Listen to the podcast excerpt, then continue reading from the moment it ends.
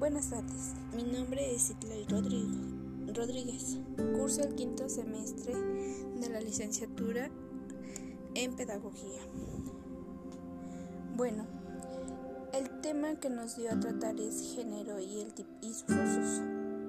Si bien desde un comienzo la autora nos empieza a explicar que en España hay una ley que protege la violencia de género, llamada Ley Orgánica de Medidas de Protección Integral contra la Violencia de Género.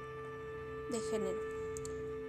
Sus siglas son LBG. Como ya, ya lo mencioné, su, final, su finalidad es proteger a las mujeres víctimas de tal violencia y que en ese entonces era un tema privado.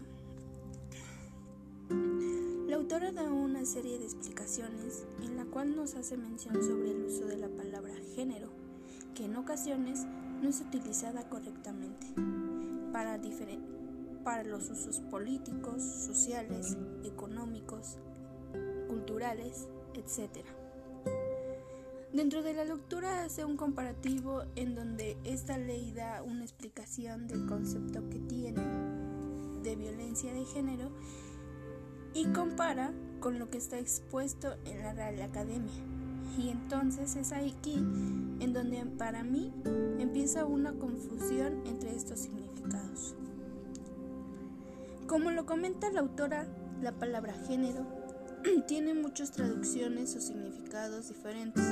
Por ejemplo, género es algo biológico y se puede utilizar como sinónimo de sexo. Para mí, está correcto. Y entonces viene otro tipo de significado de lo que es género y no está relacionado con el sinónimo de sexo. Y esto hace que me genere ciertas confusiones a la hora de entrar en un contexto político, económico, social e incluso cultural, ya que el significado de género no es el mismo que el que yo conozco. Como ya lo veíamos, lo veíamos en clases pasadas, en este caso el término género que conocemos puede que sea erróneo y entonces es ahí en donde nos podemos donde nos podemos enfrentar a un paradigma que la sociedad nos ha expuesto mal. Para mí, género, y en esto estoy de acuerdo, es el término biológico que se le da al tipo de sexo, hombre o mujer. Mientras, preguntándole a diversas personas, el término género lo interpretan como la preferencia o la forma de decidir una identidad sexual.